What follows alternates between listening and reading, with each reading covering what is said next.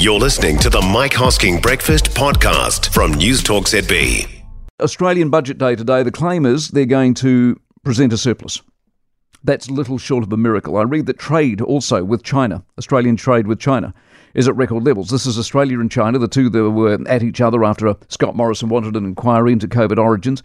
The Chinese, having none of that, of course, started whacking tariffs on barley and wine and beef. What Australia did was go and find new buyers. And now, having learned their lesson, the old Chinese are back, the old buyers back, and Australia's rolling in it. Further news as to why Australia's rolling in income Rio Tinto's boss said last week he regretted being so bullish on his company's climate targets because guess what?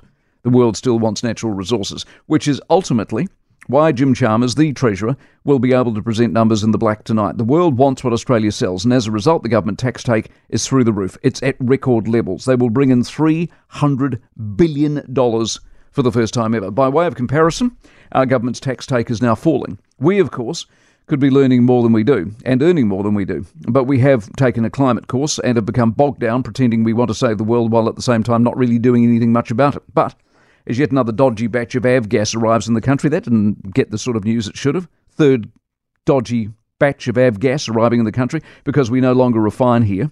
And as the money from search and drilling licenses dries up, we can only sit here and hope that dairy starts to pay a bit better and the Chinese get on a plane and get some tourism back to where it needs to be.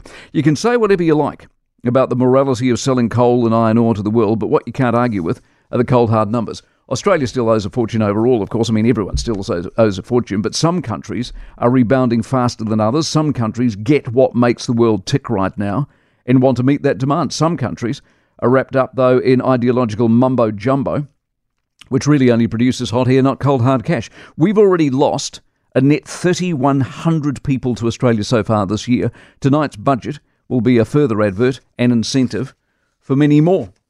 For more from the Mike Hosking Breakfast, listen live to News Talk ZB from 6 a.m. weekdays or follow the podcast on iHeartRadio.